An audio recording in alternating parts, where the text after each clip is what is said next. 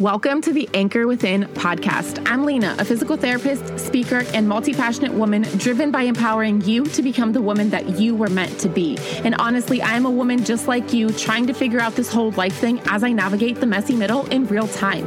This podcast is all about transparency and the not so glamorous, raw conversations and difficult lessons that we're going through in real time together. We intertwine all aspects of health, wellness, personal growth, and mindset work to anchor within our own strengths and desires so that we can co create the purposeful, fulfilling lives we crave to live. We strive to empower and encourage each other to build the stable foundations that we need to remain steadfast in pursuit of becoming the fulfilled, resilient, impactful women we are meant to be. You ready? Let's dive in. What is up, fam? A happy Monday. I hope you're having a great day, whatever day it is, whether it's Monday or not when you're listening to this. I hope you're having an awesome freaking day. I am so excited for today's episode. It's going to be a short little pep talk about that nagging voice inside our heads that is always telling us that we can't do something or that we're not good enough or that we don't feel like it or whatever it is. You know the voice that I'm talking about because you're human and we all have it. And it's typically when we are trying to do something, whether it's something we've been doing for a long time and we just don't feel like it, but particularly when we're starting something new, whether it's a new habit, a new business, a new venture, whatever it is, when we're starting something new, it's always something about not feeling like it or not being able to or not being good enough to do it, whatever it is, that voice is always there. And the truth is that when we make that commitment or decision to do the thing, writing a book, starting a podcast, running a marathon, eating healthier, whatever it is, we make that decision and we think that there's going to be no resistance. Even though we've lived a life full of proof that there's always resistance, we just like to think that because we've made that decision, it's going to be freaking easy from here on out. Tomorrow we're going to wake up, we're going to write 100 pages, we're going to run three miles, whatever it is.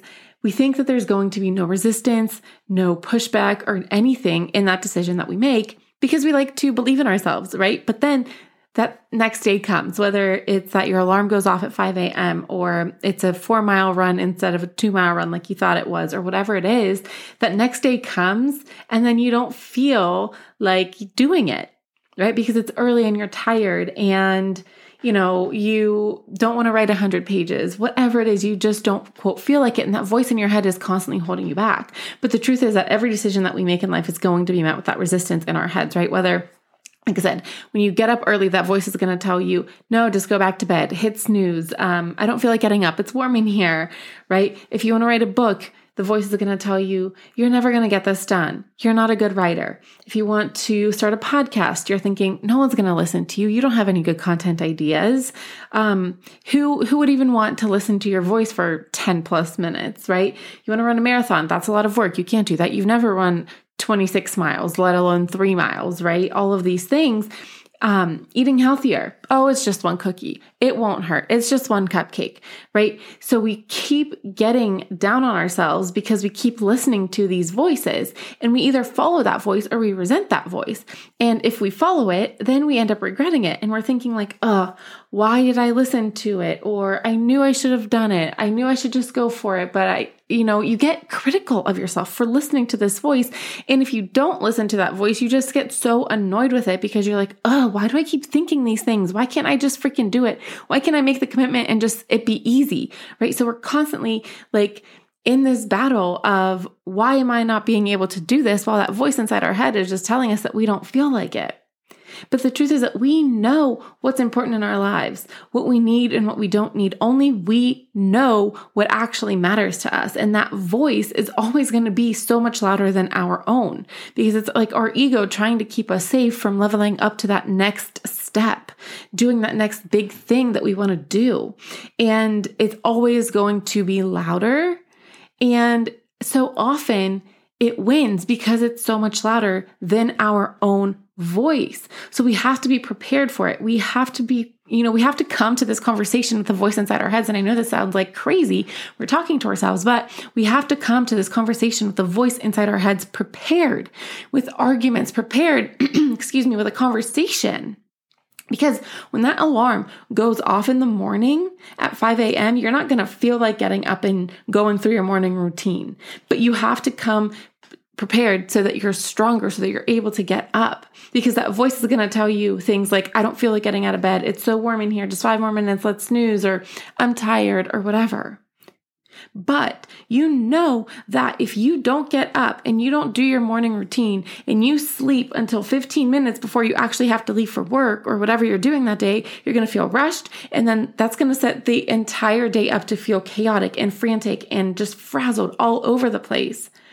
So, if you have those arguments prepared to fight that voice when that alarm does go off in the morning, you're way more likely to get up because you're going to say something back to that voice like, you know, I know that if I get up now, yeah, I might not feel like it, but I'm going to be more productive. I'll get more done. I'll have a slow and easy start to my day. I'll set the tone better for my day. I'm going to feel better when I get my meditation in. I'm going to feel more awake when I get my workout in. I will be more focused at work because I'll be able to eat breakfast and start slow and I'm going to be awake instead of drowsily rushing into the office. You guys, you know all of these things to be true whether it's about writing the book or starting the podcast, you know that in the long term, it's going to feel so much better not listening to that voice than listening to that voice. Because when you listen to that voice, you're going to end up just keeping yourself stuck in the same position that you're in. But the moment that you have that argument with that voice inside your head and you don't listen to it, you take one step further than you've ever been. And that gives you a little bit of confidence every single day that you can continue to grow and continue to push forward through all of these voices telling you that you can't do it you know that you can do it and you know that you're going to feel better afterwards when you actually do the thing instead of giving giving into that voice. And that applies to anything. Again, getting up early, writing a book, starting a podcast, opening a brick and mortar business, I don't know, whatever it is that you want to do in your life, it's always going to be met with resistance. And no matter what path you're on right now, you're going to have that voice inside your head telling you that you can't, that you don't feel like it, that it's not the right time, that you're not ready yet, that you're not good enough, worthy enough, smart enough, whatever enough. That voice is always going to be there. So plan for it. Realize that where you are right now in your life is a direct result of either listening to that voice or not listening to it. Maybe it's a combination of listening to it sometimes and not other times. Maybe right now you're living a life that you've never lived before and it's freaking awesome because you're not listening to that voice more than you are. Or maybe right now you're feeling stuck and lost and confused because you end up listening to that voice more than you listen more than you don't listen to it. Right? The more that you listen to it, the more you're going to feel stuck and stay in this safe place because it's comfortable. The more you don't listen to it, the more you're going to grow right? You have made all of the decisions that have led you to this exact moment right here and right now as you're listening to this podcast. So, what you can really do is take inventory of your life right now and realize what decisions you have made this far that have led you here, right? It's either because you listened to that voice or because you didn't listen to that voice. So ask yourself and be extremely honest with your answer because if you're just lying to yourself, you're not going to get anywhere either. How much of listening to that voice has actually held you back from where you want to be?